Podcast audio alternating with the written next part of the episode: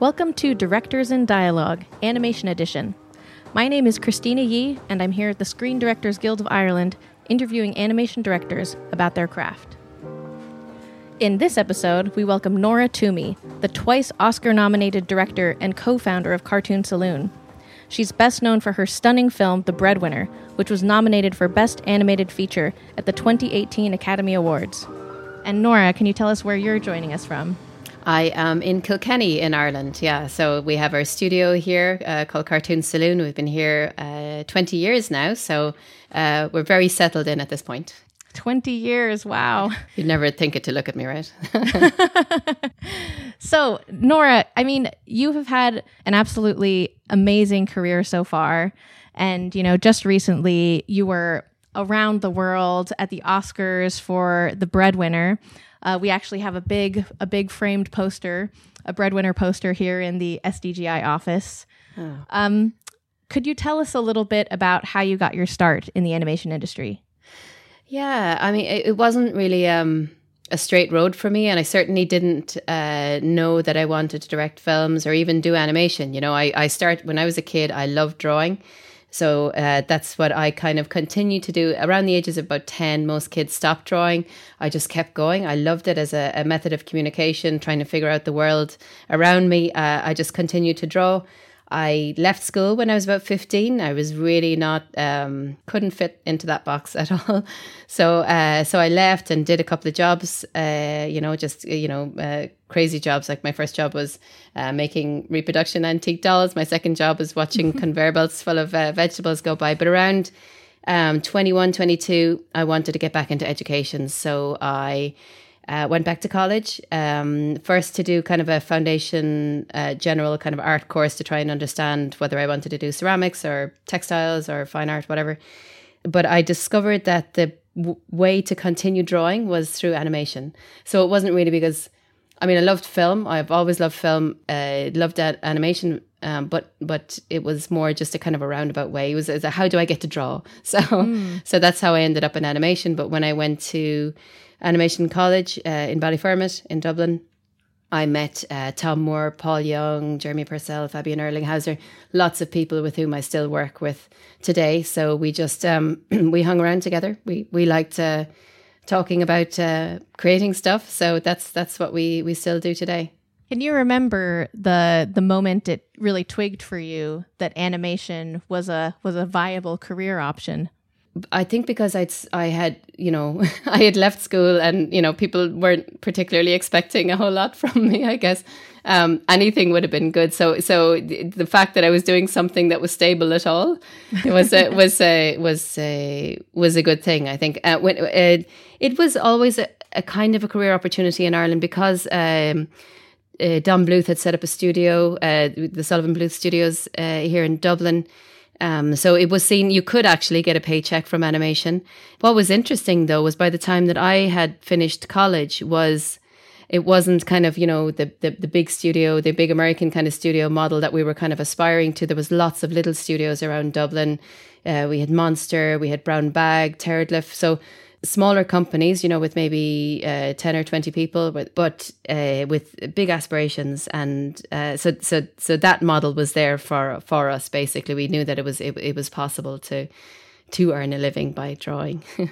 and when did you, um, when did the core team of you for Cartoon Saloon, when did you decide that it was time to strike out and start your own studio? You know, Tom and Paul had always been talking about it in college and had a few kind of informal jobs, you know, making things for websites, you know, back in the late 90s and early, uh, yeah, late 90s, I guess. Um, so they had done a few little jobs. I had helped Tom out with a couple, um, you know, we, we would draw, you know, make our drawings, scan them, and then, you know, for, for like CD-ROMs and things like that. So we, we'd been at kind of bits and pieces, but uh, Tom had, um, he came from Kilkenny. He um, had links with an organization called Young Irish Filmmakers here, who offered us uh, a room in in their in their building. Uh, we managed to get a little bit of a grant together. So I think there was about twelve of us came down initially uh, to try and just make films, make shorts, you know. Uh, but certainly the the the the thing that kind of attracted us all in the first place was I think Tom and Aidan Harte had this idea for um, a film around the the Book of Kells. You know, making a film about how that was created. Um, and it was it was quite different, you know, in the early days to what what the film, uh, you know, eventually turned out to be. But I think it was the the possibility there. We could make a film together. So for us, yeah. that was that was really amazing. So that's how we started out, and it was great that we started out in Kilkenny because we'd very few overheads. We were able to kind of make decisions and take risks because we had nothing to lose, right? We weren't, you know, we weren't in a, a really expensive premises in a in a major city or anything like that. So Absolutely. It, it, yeah, it helped us to to uh, to to dig our feet down, you know.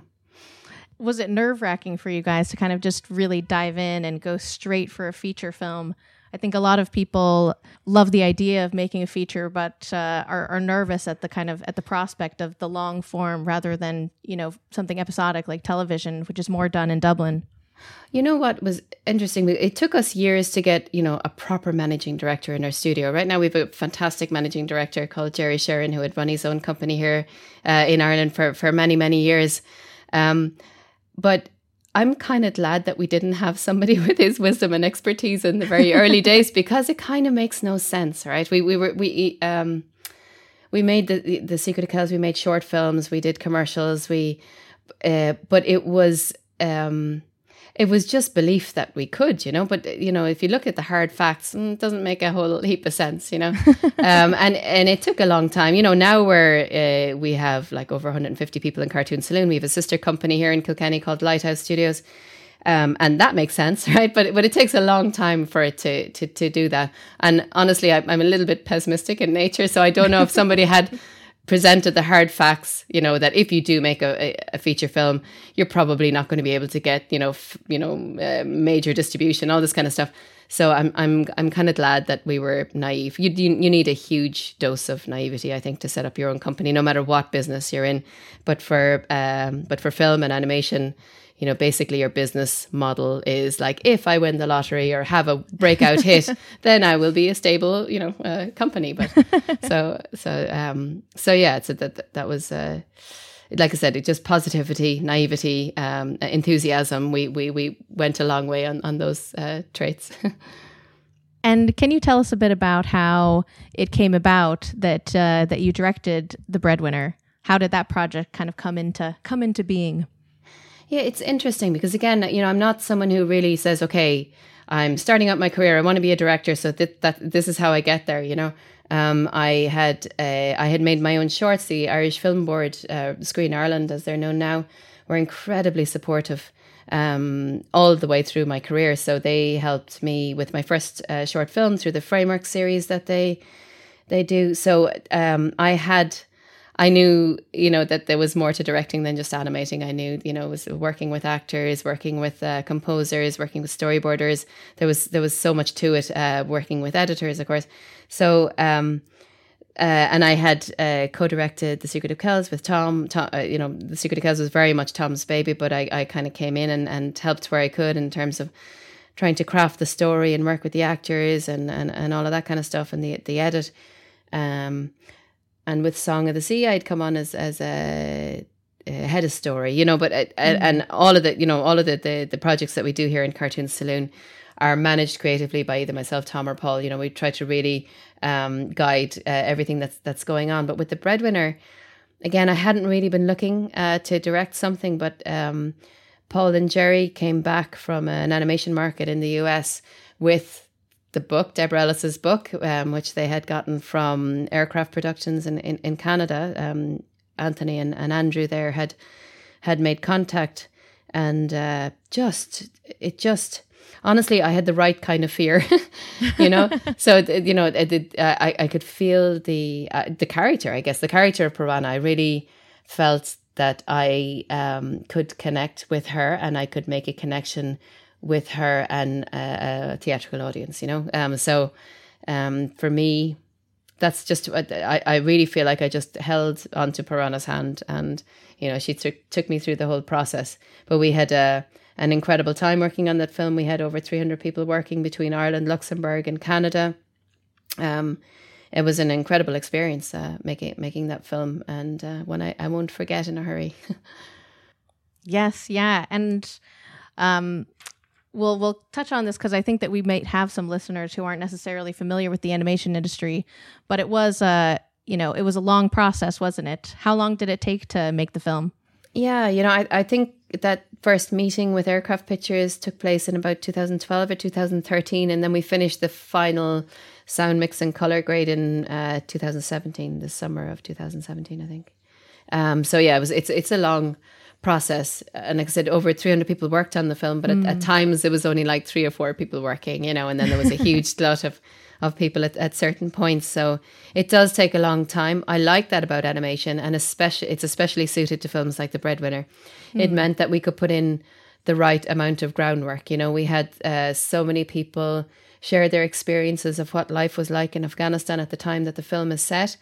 Um, uh, and because that happened over many years. You know, we were able to get uh, that kind of input over many years. It meant that we could make as considered a film as we possibly could, and get the tone absolutely right. You know, um, mm.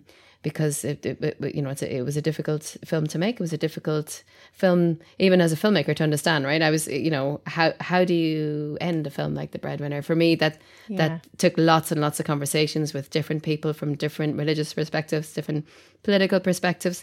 Um, to try and get the tone exactly right for the film that we were trying to make. I was aware that Deborah's book had been first published in 2000, and so much had happened in mm. Afghanistan and around the world uh, since then. So to try and hit that right tone, I guess was uh, was the, the, the most important thing for for me as a filmmaker, and only because animation takes such a long time um, I think you know the, the, uh, you you can you can see that in the in the final uh, product. You can see it in the, the, final film.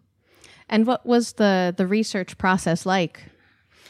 It was it was it just meant reaching out to lots and lots of people. Uh, for example, Amanullah Mojadidi, who's an Afghan American artist who. Um, talked to our, our art directors about um, you know the, the, the markets in, in Kabul, the way that you know uh, the the guys would hold themselves in terms of you know whatever kind of you know um, just just general observations. I guess we mm. it meant. I think had been able we'd been able to time travel with our cameras and go back, you know, to uh, to that time and place, we wouldn't have picked up on as much as we were able to pick up when people shared their memories and shared little experiences. You know, somebody uh, talked about their their grandfather how when he really wanted to talk about something serious with them, he would like take out an apple and begin to peel it. Um, that became part of the film. Um, you know, we had uh, incredible actors like Kawa Ada. Um, uh, uh, just again, just sharing their experience and family, and lots of times it was kind of open ended. It wasn't like this is the point of the story I'm telling. It was just, you know, uh, little memories, um, feelings, you know, and we were able mm. to put that into the uh, into the film. Uh, lots of times it was about how complicated life is, about how grey many areas, you know, that nothing is right or wrong, nothing is black and white, everything. There were shades of, of, of grey in there all the time. So I think that's what we ended up trying to communicate uh, most of all through the story of Parvana is just all of those shades of grey. And have you had much? Um, uh, I imagine you know you've shared this film with audiences all around the world, but have you had a lot of uh, interaction and kind of feedback from the from the Afghani community. We yes, the the film was uh, sh- was broadcast in Afghanistan uh, on uh, one of the the national uh, TV stations. There was it was uh, dubbed into uh, Pashto and Dari, the the two national languages of Afghanistan.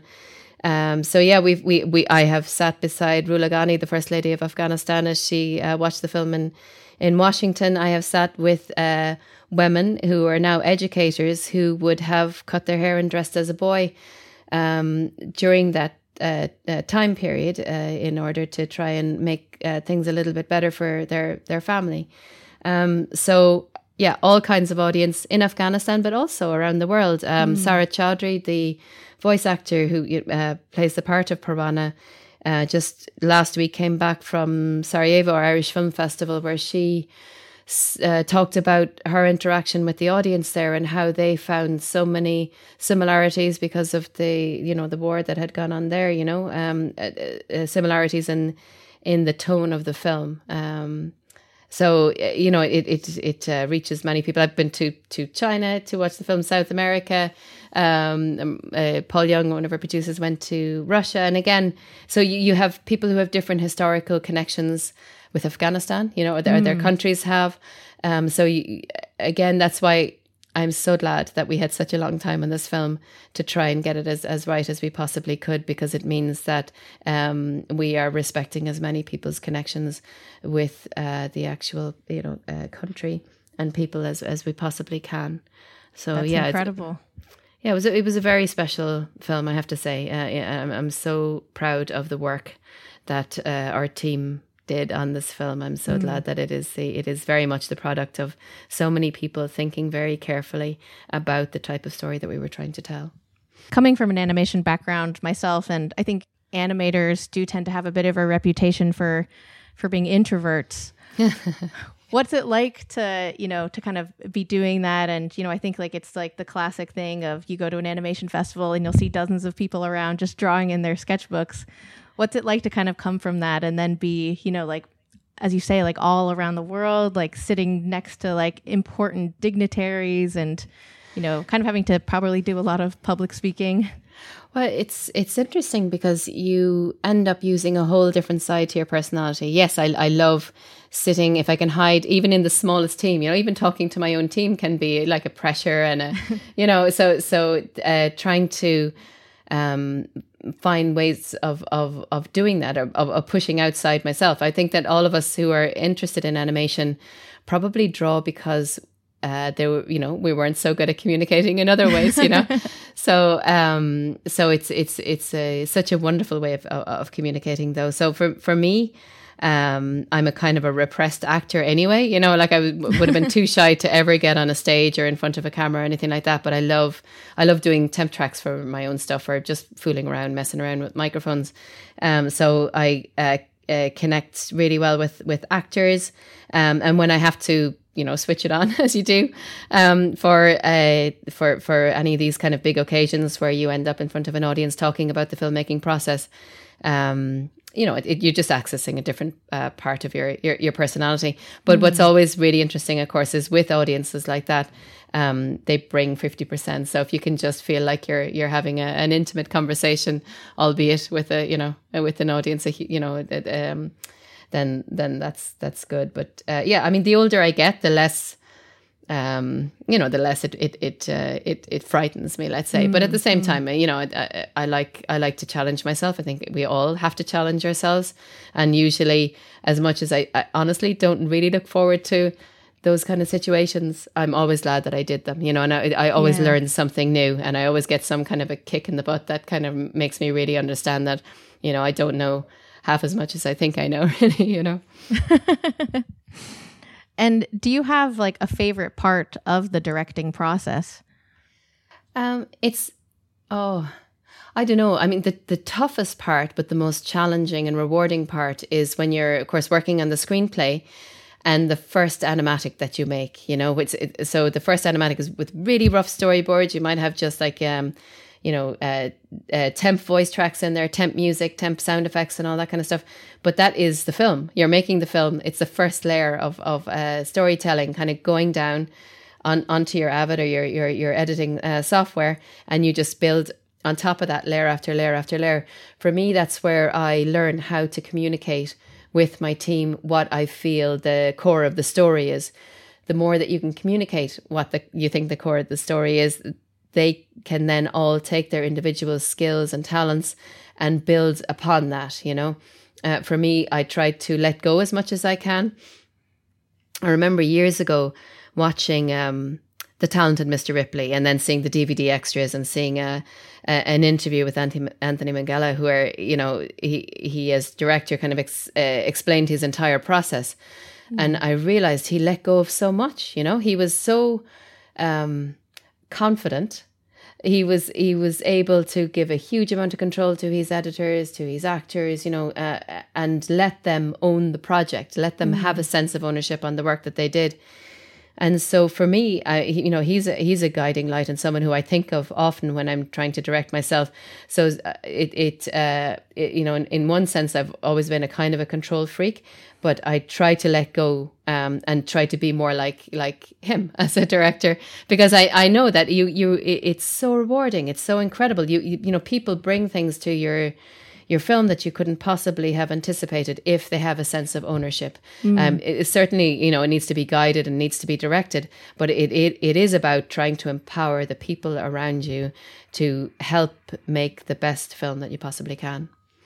Uh, we touched on this a bit. Uh, I was talking with uh, Aidan McAteer earlier, and we were saying that that that sounds like a thing that maybe is especially important in animation, like keeping up the morale of your team and having people feel heard. Because you know, maybe in live action films, directors have a bit more of uh, a, re- a, reputation for being, you know, very strict and even uh, you know occasionally unpleasant. But with animation, you know, but that film might be over, done filming in three months. Mm. But with animation, it's a it's a matter of years it, it goes on for so long. And I've seen, you know, situations where people are closed down, you know, where people are being used like a, an extra arm on a project or something like that. And it, uh, it, you know, you can see that on the screen, honestly, you know, but you can also see when people are absolutely enjoying the job that they're doing. There might be lots of mistakes up on the screen, but they're honest mistakes and they are energetic mistakes and they are full of heart, you know. Um, and that's the beauty of uh, um, being creative as part of a team you know? I mean it's for me it's the ultimate expression of hope. You know people working together on one project telling one story there might be hundreds of them they might be across the world but mm. uh, but but when they you know when, when you have so many people work together to make one uh, you know to express one um, you know the, the, the heart of one character and that's that's absolutely you know that's what it's all about for me certainly you know? So if i can uh, in some way try to you know empower the people around me to to uh, work towards that then then then then I'm doing something right you know And do you think that there are are qualities that it's important to cultivate as a director? Like, you know, for those out there either in the animation industry or or students aspiring directors, like what do you think is important for them to work on? Uh, I, I, you you do have to be a, a really good communicator. Um, and again, not just say, I think this film is about this character doing, you know, X and, and that's where, we're going, whatever. But it's it's more about um, expressing, um, you know, the emotion as much as you can, you know, in, in, uh, with your film. Uh, you, you have to be quite disciplined. You have to, you know, learning how to talk to a writer is different, you know, in, in a sense to talking to a composer, to talking to an animator but they all need to know that information. What is it? What who is our you know our, our protagonist in this film? What's his deal or her deal? You know, what, what, what's going on for them? What's that one sentence that we can build everything around? You know, what, ma- what puts the lump in our throat? You know, what, what makes us feel excited? So, um, a, sometimes you end up saying the same thing over and over again. Why are you know why why does this scene exist in the film? The you know the that that's the question you ask the, the writer, but it's also a question that you you ask the the sound designer that you know you, you have to explore with them um, all the way down the line. Certainly something you have to ask with your editor, you know, over and over again. Um, so yeah, being able to communicate, but being able to listen as well. Uh, know when you're wrong, and and not and, have the confidence uh, to to to be able to express that. You know, um, I think that that's a huge thing. Uh, if your team believe that you are wanting to make the best film possible uh, with you know with, with with all of their input then they'll they'll they'll come with you anywhere you know and it's not a it's not a question of following it's a question of you know of of, of getting there together so there that takes a lot of confidence but again that that takes me back to Anthony Minghella. you know for me that that's what he really embodied you know that that sense of generosity um, and creativity hmm. um, yeah and is there any one place that you kind of turn to for inspiration? Oh, I mean, I look at, yeah, I, I do look at other filmmakers uh, all the time. Um, Debra Granik, you know, who made uh, that wonderful film, uh, Leave No Trace. Uh, oh, yeah. Uh, British filmmaker Joanna Hogg, who made an absolutely gorgeous film, Archipelago. You know, these filmmakers all have uh, different uh, ways of you know, getting getting the film up on the screen.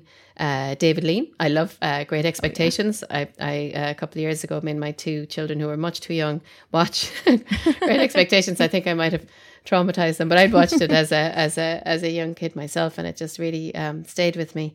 Um, you know, I love the studios or the the films of uh, Studio Ghibli, of course, uh, but um, so it, it changes honestly. It, whatever is going on for me, whatever film I'm making at the moment, I, I try to find voices that are similar uh, or have you know had similar challenges, and then I I, I go to to, to that for inspiration. And then it might change again after a few years. I might find inspiration from somewhere else. I don't think i don't know. I mean obviously you have a, an emotional connection with films that you saw as a child but i don't know if some if people really hang on to the same films for their entire life because we're mm. looking we're always looking for stories that that mirror our own experiences whether as filmmakers or as just as you know uh, as people who love stories. Mm. um, but uh, for me that changes quite a bit you know over the years. I, I find myself drawn to different types of films at different points in my life. And can you tell us a little bit about what projects uh, you're working on at the moment yeah, so in, in Cartoon Saloon, uh, Tomm Moore and Ross Stewart are working on a film called Wolf Walkers. We're also uh, working at, on a TV series um, called Dorg Van Dango at the moment uh, with Fabian Erlinghauser. And I'm working on uh, My Father's Dragon. Uh, for Netflix um, with Mockingbird Pictures in the States, and uh, Meg LeFauve is, is writing that. She wrote, of course, on, on Captain Marvel and on Inside Out. Of course, yeah. Yeah, she's uh, an incredible writer. I'm working on it here with my my team. Uh, I've a head of story, Giovanna Ferrari. Uh, Louise Bagnall, who recently was uh, nominated for an Oscar for her short film Late Afternoon, as uh, my assistant director on the project. So we're having a, a lot of fun now at the moment. Can you tell us anything about what's uh, what's inspiring you for that project at, so far? You know, um, children are inspiring me quite a bit. I have I have two boys that are in similar age to the the characters, uh, the main characters in the film, and uh, we're very much looking at children's drawings and trying to really get down on the floor and try to think like children for this film. You know, mm. and really put um, put uh, you know uh, a, a real children's experience, uh, an imaginative experience up on the screen. Um, a, in a in a way that that that we hope you know is, is quite refreshing. You know, we really want to get that that uh, wonderful childhood friendship up there on the screen, and then surround it with all of this kind of fantastical, crazy, you know, children's imagination. So everyone has been talking in the industry lately about like how the the landscape itself is shifting, you know, really quite dramatically. Like we're moving a bit, of, you know, increasingly away from traditional broadcast and even from traditional cinema release the mm. prevalence mm. of streaming services. What's it like to be kind of right in there with it and and doing this film with a well, with a streaming service? Yeah, you know, and we we've been uh, supported for many many years uh, by the likes of GKIDS in the states. You know, who really champion independent film. Um, now we're working with uh, with with Netflix on My Father's Dragon. Um, Apple, of course, came on board for for Wolfwalkers. Um, we're just trying to navigate it, you know, um, and trying to figure it out. Uh, I love cinema. I hope that there is a, a really strong future for cinema. I know, though, that if we continued on with the model that we were using, I don't know if we would have had any more visibility. I don't know if somebody living in a small town in the States would ever have access to, you know, a, a film that, that, that we make, you know. So for, mm. for me, the fact that you know the big streamers can get into every household you know and every device means that our stories uh, reach a broader audience. Of course for me it's all you know the cinema is the goal um, absolutely yeah. but um you know but but a device is better than nothing right? So. I, I'm I'm very much with you on that, and I love the experience of going into a cinema now, what would you say, you know, to people? I, I, it's one of those things where you'd be like, oh, well, why should I go to the cinema? You know, I can watch this at home. Maybe some people have really big TVs or great sound systems. What do you think is the magic of the cinema? Like, what are people getting there that they're not getting at home? Oh, you, you know what? Yeah, you know, sitting um, in that wonderful spot, right? Finding your your your your good spot in the in the in the cinema and and standing up afterwards when the lights go up and making eye contact with with stranger, you know, and realizing that you have both had a huge emotional experience. Again, I mean, it, it really brings me back to that idea of, of hope and, you know, communal experience, um, you know, expressing empathy together with mm. strangers. Mm. You know, again, that there there is nothing quite like it, and I don't think you have the same experience. Really, I think that you know if if you're watching something on your own, or mm. even with people that you're very familiar with, I think there's something about it's like going to a concert. You know, you can listen to wonderful you know sound on your with your headphones, whatever. That's great. but you know, it, but uh, going to a concert, it's the same thing. It's like we, are all experiencing it together. Um, that that that's you know part of what makes us human. Do you enjoy watching your own films with an audience?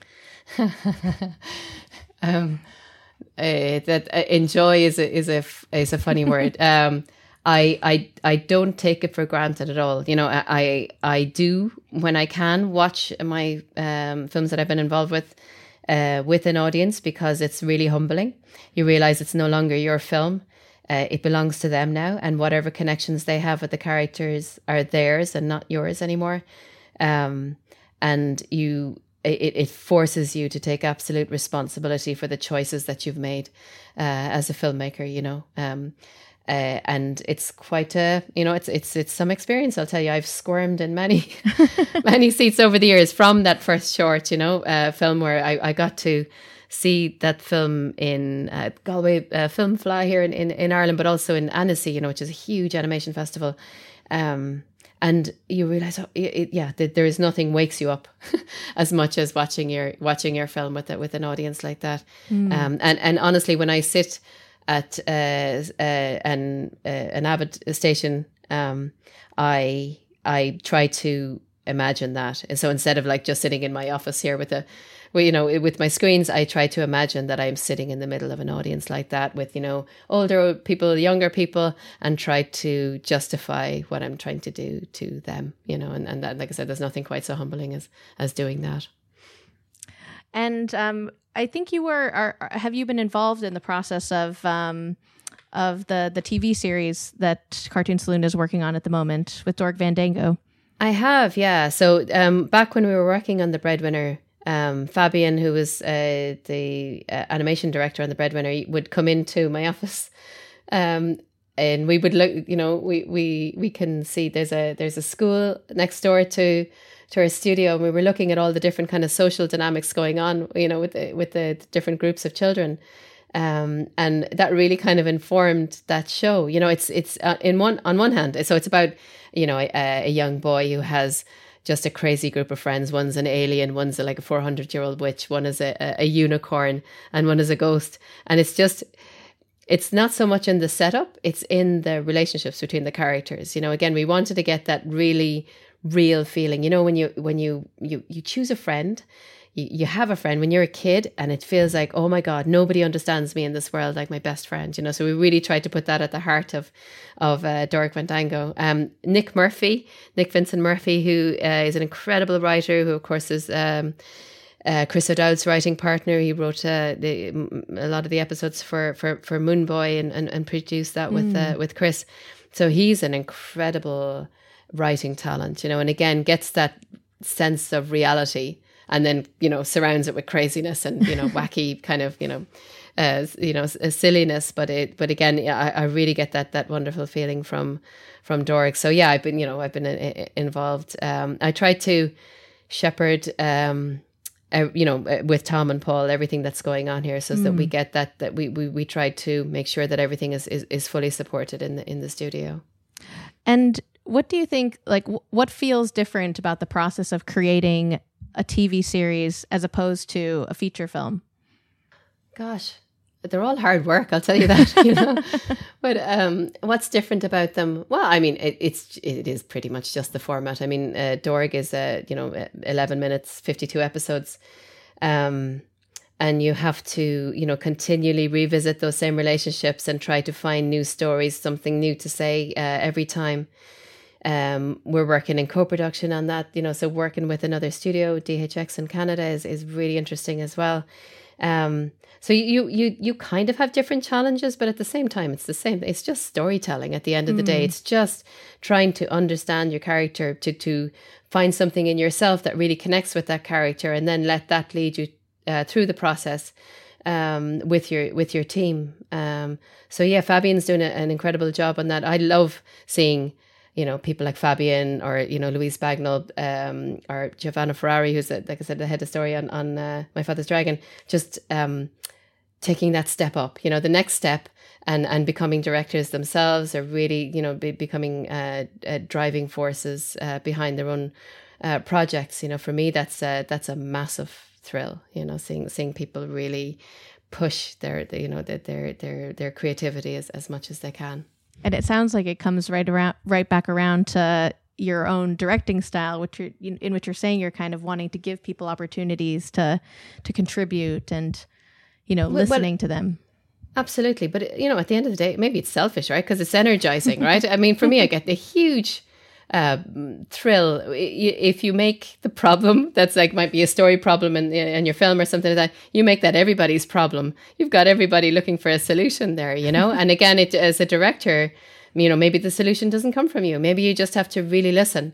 Or maybe you've got the wrong solution. Somebody else has the right one. And again it takes you know it's, it's down to um, obviously you you know you have to have leadership but you also have to have humility and you have to be open and that. And, and honestly i think now seeing the you know when i went to college i was one of three or four women in my in my year in college. It was you know very much a kind of male dominated uh, atmosphere. Even in the early days in cartoon saloon there weren't many of us uh, there. But seeing seeing as things are evening up now realizing that it's not about me trying to be masculine in my, in my directing style it's actually the opposite. It's about making you know the the, the environment in the studio um, more human right? We mm. all have families.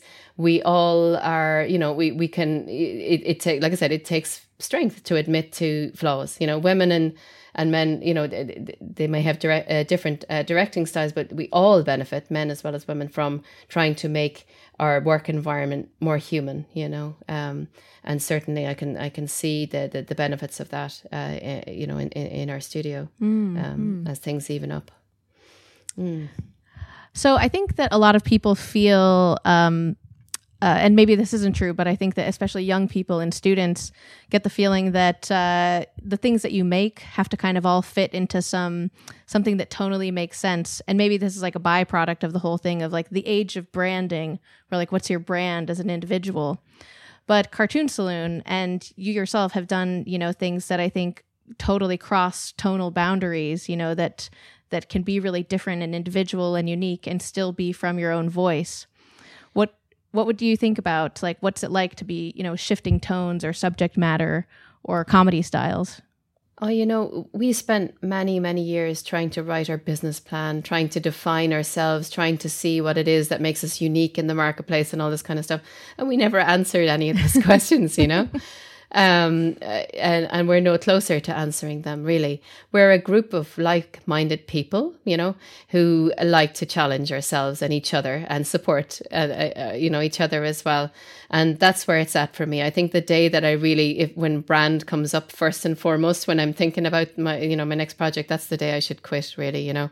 Um, that's that's it's it's, it's not a it, it, yeah it's not that's not a real place and you can't mm. have a project come from a place that's not real you know um so i don't know i mean people look from the outside and they can see uh, you know, similar uh, similarity in, in in the styles of you know uh, projects that we make and you know themes and all this kind of stuff, and that's fine. You know, there are many ways to look at everything, and I'm certainly always surprised and uh, uh you know and, and, curious to see how our work is interpreted. But um, but yeah, that's I don't know. That's not for us. You know, mm. honestly, um, I, I I think that we need to continue to just try and tell the best stories we can and whatever kind of format that takes. I don't know. I, I, um, like I said, branding and all that kind of stuff is, mm. is horrendously limiting.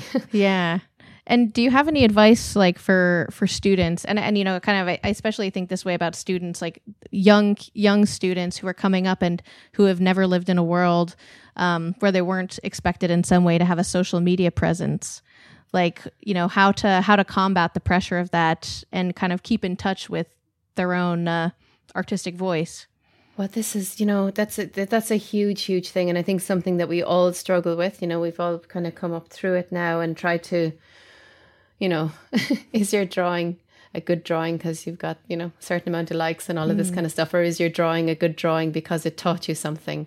You know, um, it, that that's a really difficult thing to manage, you know, and, and making something for you know uh, instant gratification, you know, it, it is it, it's really difficult. I I'm a huge believer in keeping sketchbooks and keeping some of them really private and really being real and honest with yourself uh, in those sketchbooks. And then you can always put up what you want afterwards, or you can, you know, 20 years later revisit them or whatever and, and, and make them public if you want, whatever.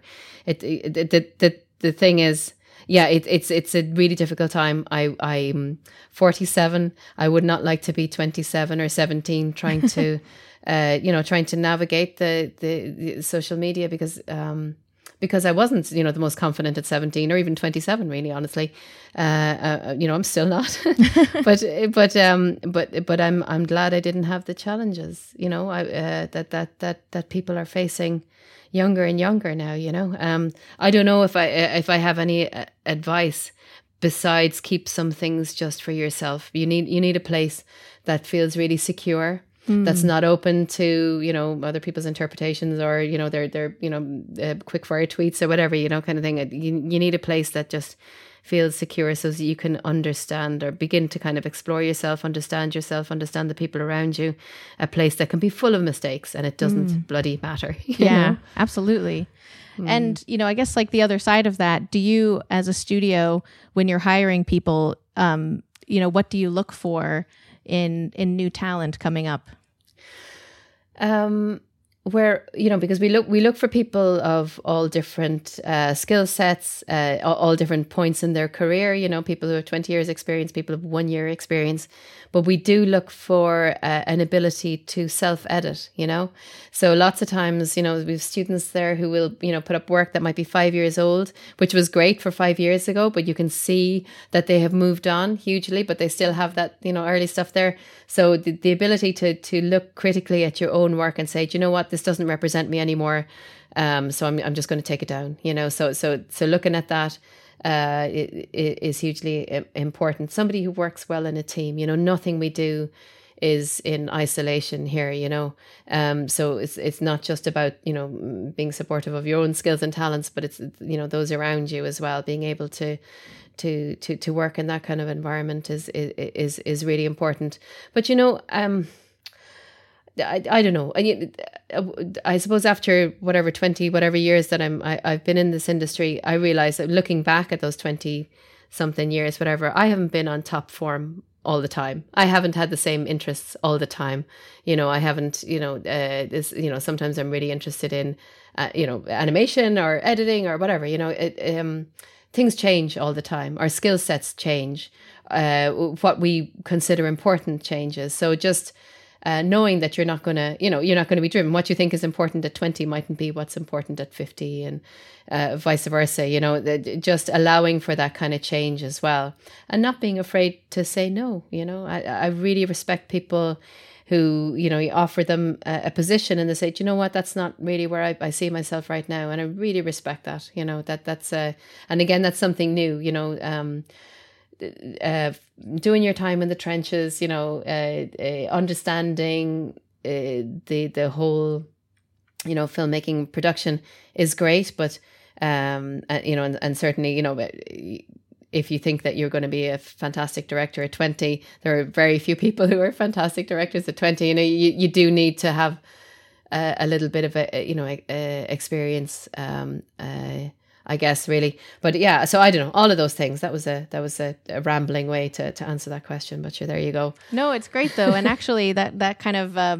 brings up another point as well because I think it, it's a lot of people have been, um, especially right now, and you know in the states, but I do think here in Ireland as well, kind of questioning the role of of um, education and of a college degree, especially in um, a person's career and you know you were saying that you you were a person who you know uh, left school early just not fitting into that mold or uh, into that box. Like what do you think the role of education is or should be or could be in kind of nurturing animation professionals? You know i uh, i continually try to um, train myself up you know more uh, uh, and realize that uh, you know, I, I, we just did a, a training course with uh, Jim Capobianco, then uh, you know, amazing uh, story guy from from Pixar um, mm. recently. Um, so y- you have to keep training. It's not just something that you finish at whatever twenty four and that's it. You have to continually uh, train up, continually look for new ways to look at again, you know, the, the work that you're doing, how you tackle it. It energizes you. You know, you know, education energizes you.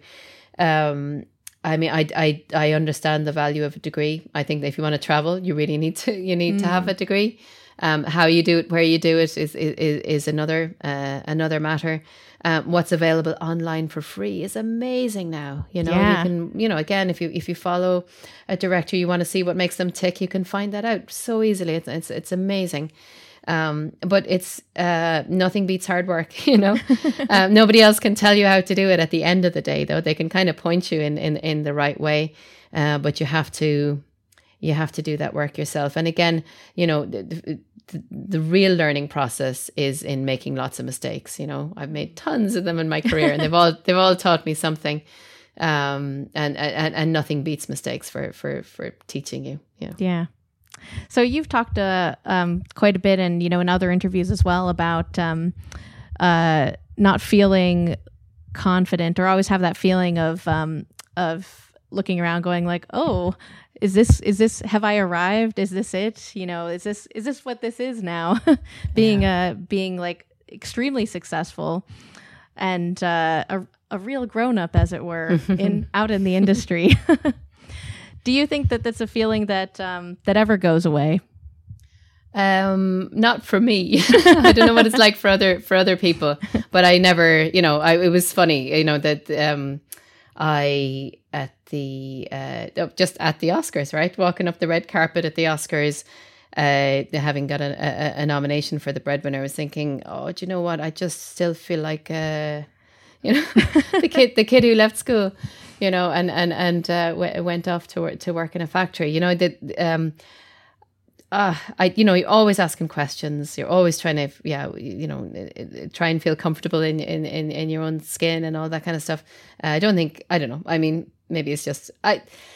I don't like to try and fight my demons uh, too much either because I, I, I, like to think that maybe, you know, some of them certainly help me be creative and so, some of them keep me very, very grounded. And again, it's got to do with you know, uh, understanding who you are, and and uh, um, so I, you know, yeah, I, I, I, never really will feel comfortable with that kind of success. And some I think maybe it's being Irish and brought up as a Catholic I don't know but you know I'm, I'm more comfortable with uh, misery and failure I guess than, uh, than with uh, red carpets and all of that kind of stuff. But um, uh, you know I, I enjoy them. And I, you know the the, the, the nicest thing about um, it, it all is to you know to, to get to do things like this right so mm. um, you know again maybe maybe somebody listening to this will get a little bit inspired or you know by by something that i say and maybe that'll you know go on to to be uh, you know somebody's project which turns out to be an amazing film that i'll go to in the cinema and i'll stand up at the end and somebody else will be crying and you know and i'll never know that maybe something i said might have might have been a little influence there or something Absolutely. so yeah I, I don't know i don't know we're, we're all big pot messes right so you know. That's an excellent that's, way that's, of putting it. well, it's fun. so with all of the things that you've done, is there are there things where you're like, oh, like that you would still really love to do that, you know, kind of a if not something that you're working on now, like a dream project for down the line? Um I, I try to bite off a little bit at a time, right? So right now I'm only thinking about my father's dragon and, you know, when I wake up in the middle of the night, that's what I think about. Or when I, you know, talk to my sons and they, they you know, they, they kind of, you know, say something that like, oh, wow, that would be, that that's an amazing insight or whatever. So I, I try to think of one thing at a time because again, animation is such a slow process. You're mm. talking about, you know, you could be five years, uh, you know, thinking about uh, that one character, you know? Uh, I, you know, I I have other projects on the go. Of course, um, I'm aware that everything takes a long, long time to get off the ground. I, you know, sometimes look over my shoulder at you know live action and kind of you know feel uh, attracted to to that. Uh, but I think it's a whole different skill set, really. Um, so I don't know. I mean, uh, yeah, I, I do. Um, you know, I, I, I have sketchbooks full uh, uh, of ideas, but I, I really do. I try to uh, uh, reserve my uh, and preserve my energy for one project at a time because I think that it, it can be a trap as well to kind of start something and then go, oh, do you know what? I've got a, this other brilliant idea. I'm just going to go and do that and then start that and then go off on another idea. That at one point you have to dig your heels in you know, and, and, and decide, okay, this is the one that I'm doing. This is the one mm. that I'm mm. going to devote my energy to. And this is the one I'm going to finish, you know? Absolutely. Because it can take such a huge amount of time, you know, and, uh, and, and energy to just finish anything, anything in the world of animation. Yeah, absolutely. But again, that's why you need, um, you need a great team of people that are equally committed uh, to telling the story as as as you are you know? Um, so yeah it, it, does take a lot of energy but it's really rewarding. And i think there's something about animation that's timeless you know? Um, uh, you can you can you can show the secret of Kells uh, today and it's you know it was, it, it, was made well over a decade ago now. Mm. um, and was certainly designed you know over 15 years ago. Um, uh, and it, it, it doesn't date really. So uh, there's yeah there's something about animation that's that's special. I think it it it uh, it honors the, the the work and time that people spend on it. Um, you know, in in ways more than live action can. You know, mm. you've got mm. the wrong shape of eyebrows in a film, and, and you know, in a period piece, people you know people know exactly what decade it was done. Um, so, so this question it might be a bit difficult, but uh, just because you you may have so many options. So, what having gotten to the level that you're at now, is there anyone who you were like very much nerding out to get to meet. Um, oh, who was well, like so I, so exciting for you? well, uh, when I got to uh, go to the Oscars with uh, the breadwinner, I kept trying to get close to uh, Guillermo del Toro. Oh, he was, you know, he was, you know, of course, had been uh, up there for the, the the Shape of Water, and he was the golden guy at the time. So. Um, so I, I, was at a series of different award ceremonies around that time where I just kept trying to get close to him, but he was always, you know, like surrounded by, you know, millions of other people trying to get close to him. Uh, so I eventually did uh, meet him and he had seen the breadwinner and he'd seen her work and like loved 2D animation and was really, uh, um, Oh, that yeah, that was so that was incredible for me. But you know what yeah. was weird? Yeah, so the whole thing with Hollywood and of all of that, you know, people, uh, you know, everybody trying to grasp their opportunity. he he kind of hung on to my sleeve because he had to hang on to whoever he wanted to talk to because people were just keeping, you know, kind of oh, yeah, like, you know, physically, yeah, physically. Oh yeah. well, and yeah. he's just set up um, a new animation center and studio in Mexico, hasn't he? He has, yeah, yeah, and he's working with uh, with Netflix for uh, uh, with Pinocchio. I think is making mm. Uh, uh, uh, uh, yeah, so uh, yeah, doing absolutely incredible work. I mean, it's it's it's an incredible time to be a filmmaker. There are so many options uh, uh, there uh, and, and, opportunities. Um, but uh, yeah, it's it's, a, it's about kind of keeping your head and making sure that you're you're telling a story that's just trying to push yourself forward as a filmmaker and trying to make new mistakes and trying to you know uh, uh, um, just just keep on the right track. I guess mm. you know. And is there anyone you know kind of out there in the world like of your of your heroes and inspirations that you would still like to meet? Huh.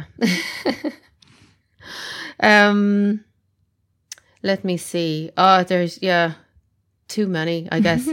uh, I uh, I yeah, and again, I can only think of the people that I actually did get to meet. I got to meet Jane Campion.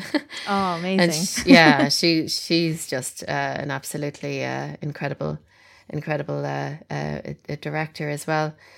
Um, yeah, I mean, you know, uh, dead people? Can i mention dead people that Absolutely. i would love to? Yeah yeah. Anyone anyone that you would like yeah yeah it's it's yeah. the whole uh, who would you invite to dinner kind of uh oh do you know what uh, Charles Laughton, who directed the, the the Night of the Hunter, oh. um, which is uh, again a film that was an inspiration back from you know Song of the Sea. Myself and Tomm used to watch it quite a bit, um, and and again looking at you know children's experience and children experiencing something that might be quite harsh, and then for them to kind of understand it through the, the their their own imaginations. For for me, that that that film is an incredible. Um, uh, it's, it's, such a such a, an incredible film. But um, you know, the, the, the time that it was released initially, it was slated by the critics. It was it did really badly, and I don't think he ever directed a film again. You know, he was an actor, of course, as well, but he never directed again. So I'd love to treat him to dinner and tell him, do you know what? Just don't listen to them. You know, you, you, you, that he's you know work, even though it was just one film, just inspired so many people and will continue to, you know. So that's that's who I would love to to take to dinner. Maybe I'll have an imaginary dinner with him some night and raise it last. and I know this is always like a bit of a tricky question as well. So maybe that's one of them. Do you have a favorite a favorite film or even like, you know, top 3? Oh my god. Okay. Um all right, so I would say uh certainly the talented Mr. Ripley is one that I keep revisiting in terms of the complexity of the characters and how uh, you know, I was made to feel empathetic with, you know, the most abhorrent of characters, really. um, that that's so that's a, an absolute lesson in in filmmaking for me. Um, in, in just in every aspect, you know, the soundtrack, everything is just absolutely incredible. Um, let me see. I uh, loved uh, Pan's Labyrinth, of course, mm. is you know again one that is just a touchstone for me, and one that uh, again that that whole thing of children experiencing something extremely difficult and trying to understand it through the power of their own imagination. That's a, just such a an incredible film, uh, and the production design is just so so beautiful. Um, and um, I, you know what, I loved uh, just from last year, uh, the Sisters Brothers.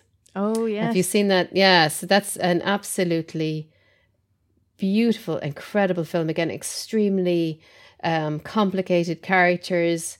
Um, it, uh, and yeah, it was just a, an absolutely incredible film. I was really depressed that it didn't do better than I, I, I thought it was going to because I, I think that films that are that well made uh, uh, and ones that I know that film is going to be there in 20 and 40 and 100 years time and people will be looking at it and saying what a, a you know a, an absolutely incredible western you know what a brilliant mm, film yeah um so uh, I I just wish it was appreciated more, you know. Um, but again, you know, this is maybe where the role of streamers come in. You know, that people will discover films like that, and it's it's not to you know it will have less to do with the power of your uh, your distribution model and, and more yeah. to do with the quality the quality of your film you know yeah so, not so reliant on box office yeah absolutely well or you know just the thing is is that if you have a huge budget for just putting a film in front of people's noses that's the film they're going to go to see right? yes so absolutely uh, unless it's an absolute bomb or something like that. So,